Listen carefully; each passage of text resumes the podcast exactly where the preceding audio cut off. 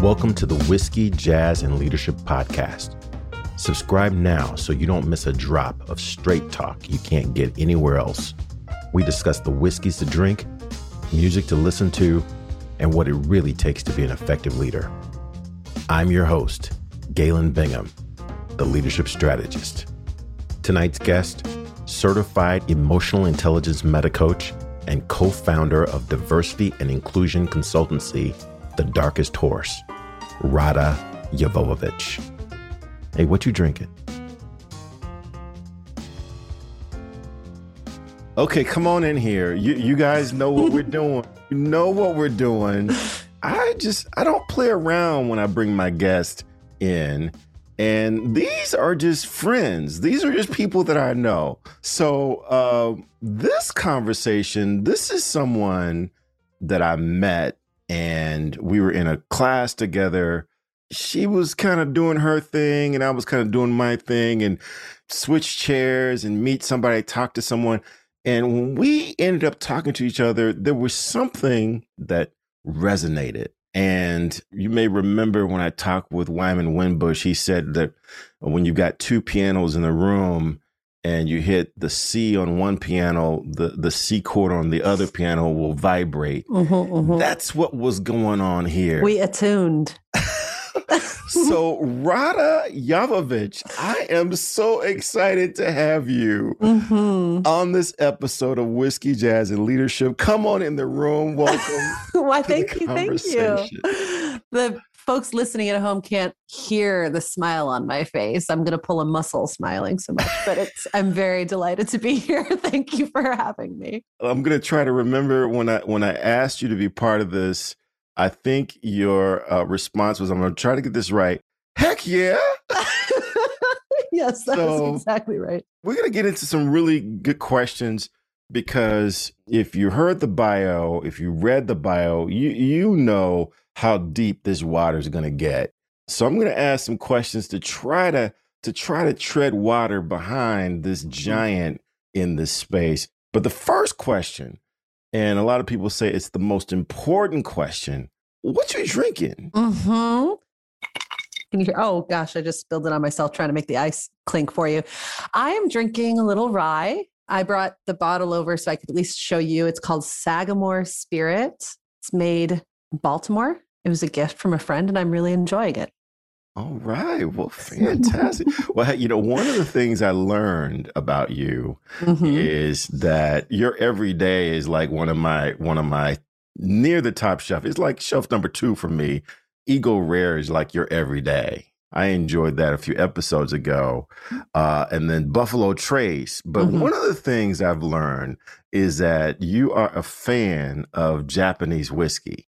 I've got some Japanese whiskey and when I was first introduced to Japanese whiskey, I think I was in Sherman Oaks, California, and was hanging out with some folks. And we went into a bar and uh, we were kind of celebrating. And so I tried to play big baller. So I told the barkeep, "Hey, give me what's the most expensive whiskey you got over there?" Uh-oh. And he brought out some Hibiki 12 year, quite good, quite tasty. I think uh, that year it had just become the whiskey of the year. And so I became a big fan. But that's not what I'm going to drink tonight. What I'm going to drink tonight is I've got some Hibiki 17. Yes. Oh my goodness. Which I'm going to go ahead and I haven't hit this in a while. And the reason I haven't is because they've stopped creating the age notations for the Hibiki. It's just the Hibiki Suntory. And so you can't get the 12 year, you can't get the 17 year. And I saw a 21 year and it's it scared the bejesus out of me. So I didn't get that. But I'm gonna open this up because yeah, that's some nice whiskey. Yeah, this is the thing here. All right. So yeah, it's got a little crystal. Oh, and I can hear it. You've done this before. yeah. So now where where the um the 12 year is more like a scotch. It's got more of that scotch, that peat feel to it. Oh my gosh. Oh yeah, I'm gonna sit and enjoy this. I would love for you to just share with my audience just a little bit more of your background so they can understand some of the cool ass friends I've got. Yeah.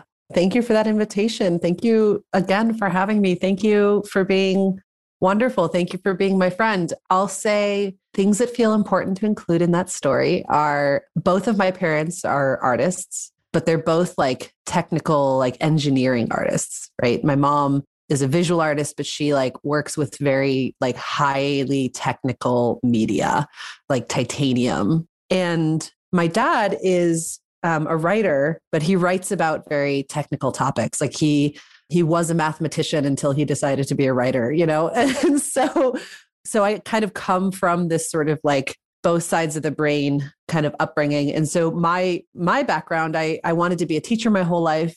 I actually got most of a master's in education, specifically in like urban education, trauma informed practices, and then made this like had this idea in my head that the world of business was cool and exciting. And so I pivoted into consulting I kind of wish I could go back and like actually understand exactly how that thought process went, but it was great. I was a consultant. I did healthcare consulting for like six years until I realized that the road warrior life was rough. What's also interesting is during that time, I was also playing Premier League rugby. So I was playing for the number two rugby team in the country. And so I was traveling for consulting, traveling for rugby. I was, my 20s were fast and hard.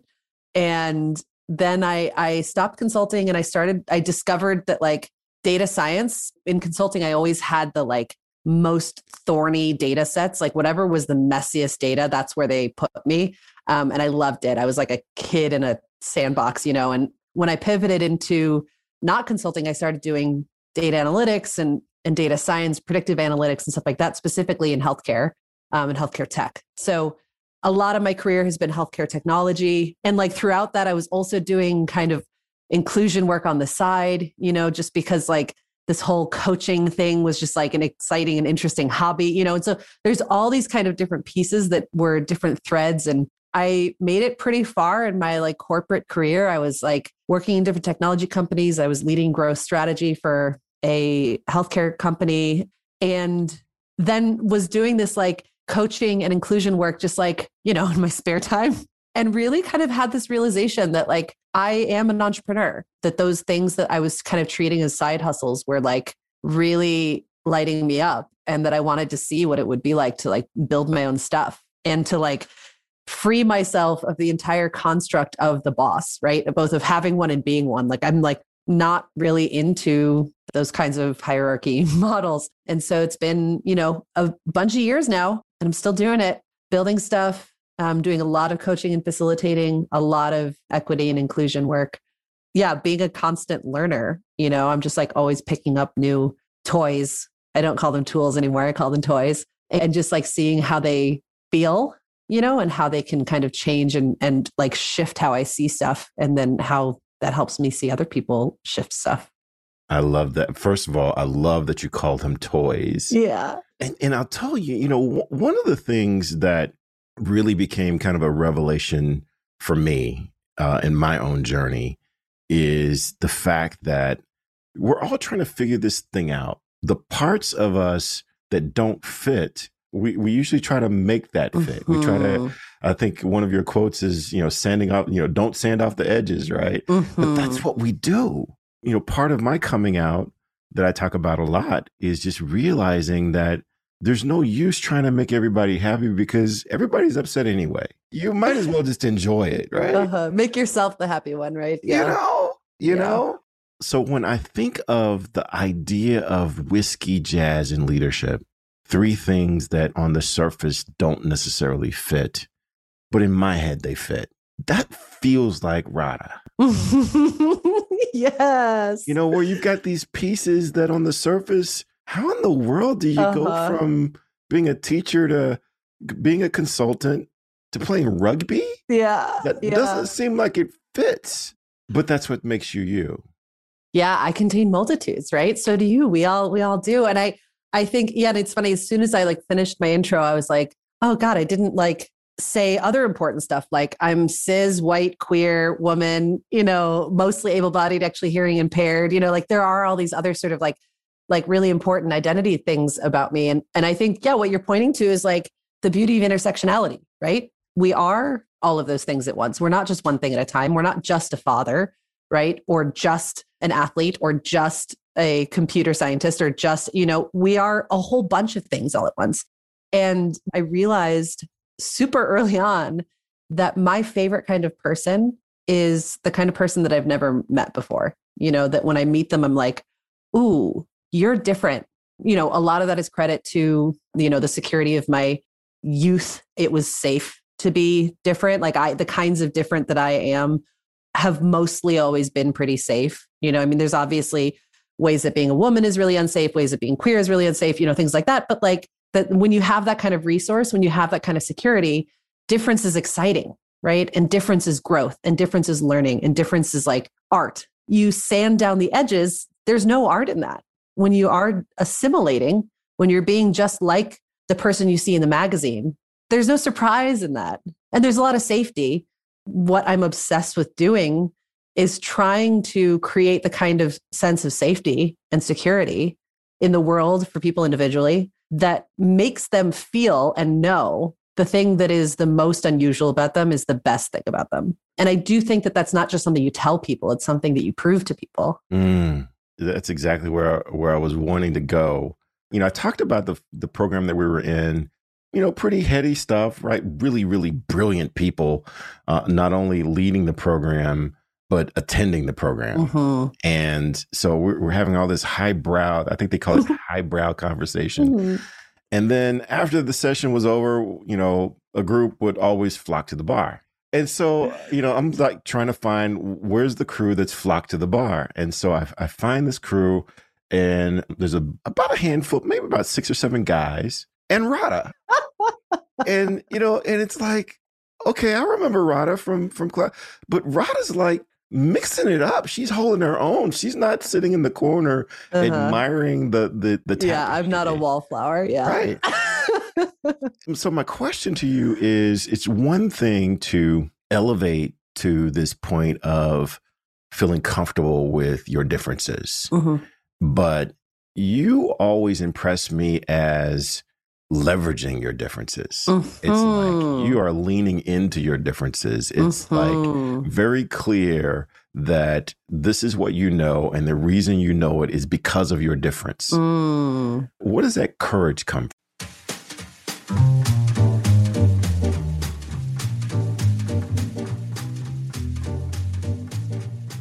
Yo, this is Galen. I'm excited to announce that now you can support the Whiskey, Jazz, and Leadership podcast as a patron. Click the link wherever you hear this message to get more information and to register. But check this out at just a $1 per month patron level, you get access to the What's Next newsletter sent to your email box each month. That's where you will learn information about upcoming guests get more detail about my private stock whiskey collection, and you'll learn about my new jazz favorites as soon as I fall in love with them, and much, much more. $8 per month, you become a VIP. And as a VIP, you'll gain access to special VIP content each guest has recorded specifically for VIPs. And you are able to join the Whiskey, Jazz, and Leadership community on Facebook, LinkedIn, and Clubhouse.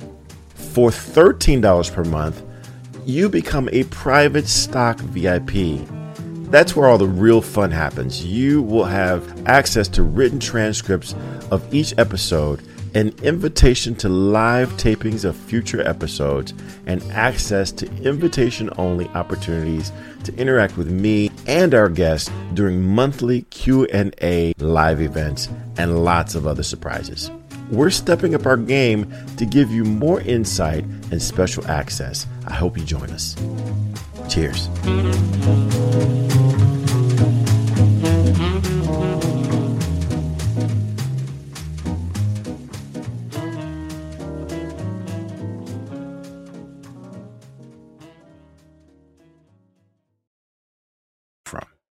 What a good question. Where does that courage come from? I mean, I'm going to kind of keep going back to this idea of art and creativity that I think that I learned how inspiring difference can be. I've never been in both like metaphorically or literally, I've never been small, right? Like I was born the size of like a small adult, you know, like this is there's a million stories. My dad's buddies used to refer to my oldest sister as Princess Lawudra and then refer to me as Conan, as in the barbarian. Like I was a big, strong baby. I think it's one of those things that, like, there's some things that you can't cover, you know, that like are just true and the world's going to see it. And so you can either spend all your time apologizing and minimizing, trying to cover, or saying, like, look, everybody keeps pointing out to me that this is true. I'm just going to like live that truth. You know, like there's no escaping it. No one's ever going to see me as small, literally or metaphorically. I might as well be big and powerful. A big part of my narrative, my story has always been using my power for good, being big in a way that invites other people to show up fully instead of a way that like edges people out. That can be a tough balance for folks with like strong personalities, strong opinions, clarity in like who we are. It's not like it's just been easy. I definitely had the Rada smash years, you know, where where I hadn't figured out how to use my powers for good and I, I used them for some evil. The biggest thing for that is like it feels good to be aligned, you know, and it feels good to be authentic. Like it actually literally in your body. I've always been like very sort of body attuned, partially because of being an athlete, partially because I had a friend's mom who taught me like progressive relaxation and meditation stuff really young. I can tell when something doesn't feel good. I don't tolerate that super well. Yeah, that kind of authenticity just like makes my body loose, you know, makes me ready for action. And that's how I like to be. I love the fact that, and you talked a little bit about this power that seems to come with you. That's part of the package. And I don't know that I've ever been in a conversation or in a group conversation with you where at some point we did not understand your point of view. At some point.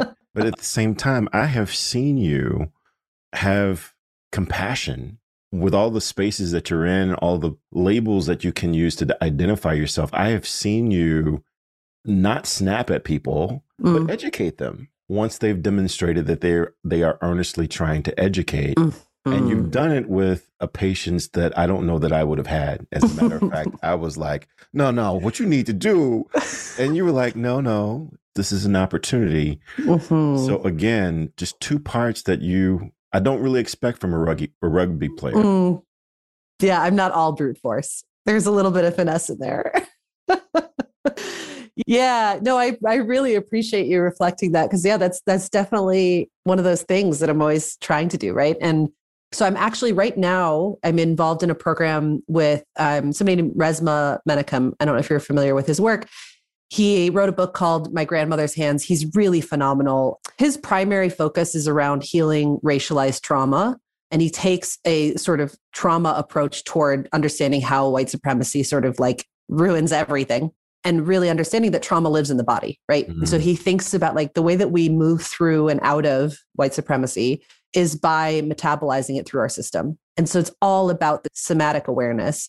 And one of the biggest things that he always talks about that just like resonates so much for me is you can't have urgency in healing work. Can't be impatient to get to an outcome. And that the process is the work, right? It's not the product. You know, somatics and stuff are about moving, right? They're not about getting you. And being in the inclusion and equity work, I encounter lots of folks who are pretty racist, right? And pretty homophobic and pretty sexist, and like whether they want to admit it or not. And I can't come at them with an urgency that to fix them, right? This is why I talk about toys instead of tools. It's like, I'm not here to fix you. I'm here to like be in process with you. I'm here if you want to be here with me. And if you don't want to be here, I'm not going to chase you. That's going to be me spending a bunch of energy on something that's not going to access you. Patience is definitely a word for it, right? And I and I define patience specifically not as the ability to wait, but as knowing that things take time. Wow my pastor used to say, uh, you can either say amen or you can say ouch. Th- that's an ouch moment for me mm. because patience is just recognizing that things take time mm-hmm. and you mm-hmm. might not see the pieces moving, but have confidence that they are moving in the direction that they that they want to be. Trying to force them faster actually slows them down. you know. I've got an expert on the line here, so I, I've got some questions that I'm gonna summon some courage to have this confidence. So I'm gonna hit this Hibiki 17 one more yes, time. Great. Before, Cheers. Before before I go in. oh, I'm excited. All right, here we go. Here we go. Mm-hmm. I have really started as of late getting into DEI space. That's not my background, right? That's not my training. More of a leadership dude, and I'm coming from leadership from a from a general manager's perspective. So I'm not even Mhm. I'm not even coming into leadership from an HR perspective. It's Mhm. okay. How can I leverage the people around me to deliver this result that my stakeholders are looking for? Yeah. And one of the things that we talk about a lot is is white supremacy. And it makes a lot of people nervous. hmm Why do you think that makes a lot of people nervous? Even to the point where I have been part of groups where clients have brought us in to have this conversation and then they have fired us because they said, "Wait a second, you're saying that that we are a white supremacist organization. We've got these tenants inside our organization." Well, that's Mhm. why you kind of brought us in, right? Mhm. Why does that make people nervous to recognize that? Well, first of all, I want to give you like snaps for using that language with people because the I have a couple of reasons that I think that folks are really uncomfortable about it. One, in a general sense, and this is actually something that came up in our the emotional intelligence program that we did. Naturally, people are really uncomfortable with injustice and with unfairness. There are these like experiments where you play a card game with somebody, the deck is stacked, and like eventually they sort of notice it. Even before their brain notices that it's stacked, their body notices and starts sweating and their heart rate increases and stuff like that. And like when you perceive that there is an injustice, even when it's in your favor, it's uncomfortable. White supremacy is the most mass produced injustice in history. It is the most pervasive, it is the most effective, it's the most systematic, it's the most like ubiquitous injustice that there has ever been in humankind. And that's really uncomfortable. Honestly, anybody who's running an organization that finds that there is white supremacy, you know, integrated throughout it, which heads up every organization, right? Because capitalism as a, as a system is white supremacist, you know? So, like, pretty impossible to avoid it. But realizing that your baby, this precious thing that you are a steward of, has been infected, just like everything else, Mm. is uncomfortable. It is completely fair and appropriate that folks are scared. Having fear about oppression is not a failure, it's a part of the process. Like, you can't, if you don't move through a phase where you're really scared and helpless, you're not really looking at it. Wow. I love thinking about it that way that my baby is is infected, you know. Mm-hmm. And one of the biggest ahas that I came to actually in my own research, my own learning, trying to get ready for that work is just understanding that that happens at multiple levels. There's the individual, Mm-hmm. the individual level, how I show up. And then there's the systemic, the systems that are in place. Mm-hmm. And I can be a level headed, God fearing, good person one on one and still benefit from a system Mm-hmm. that is stacked in my favor and vice versa. And very often people will think, this can't be a racist system because I'm a good person. Mhm. Yeah, I mean, and this is this is part of why it's been so exciting that, particularly in the last year, um, you know, in this sort of like racial reckoning since George Floyd's murder, that the the term anti-racist is like a common household term now, right?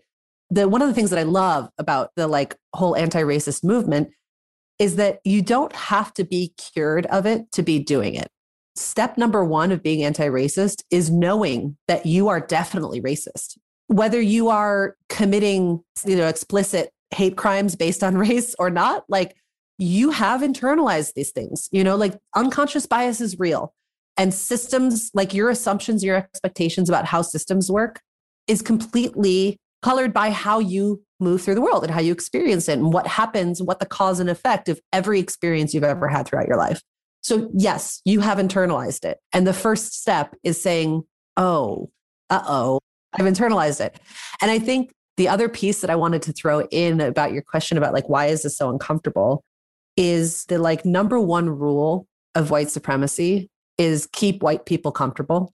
Every other rule sort of comes from that. And one of the things that makes white people uncomfortable is talking about race, specifically the words white supremacy. Oh, And so God. anytime that anybody says the words white supremacy, you are breaking the rules of our unstated agreement that we have to keep white people comfortable.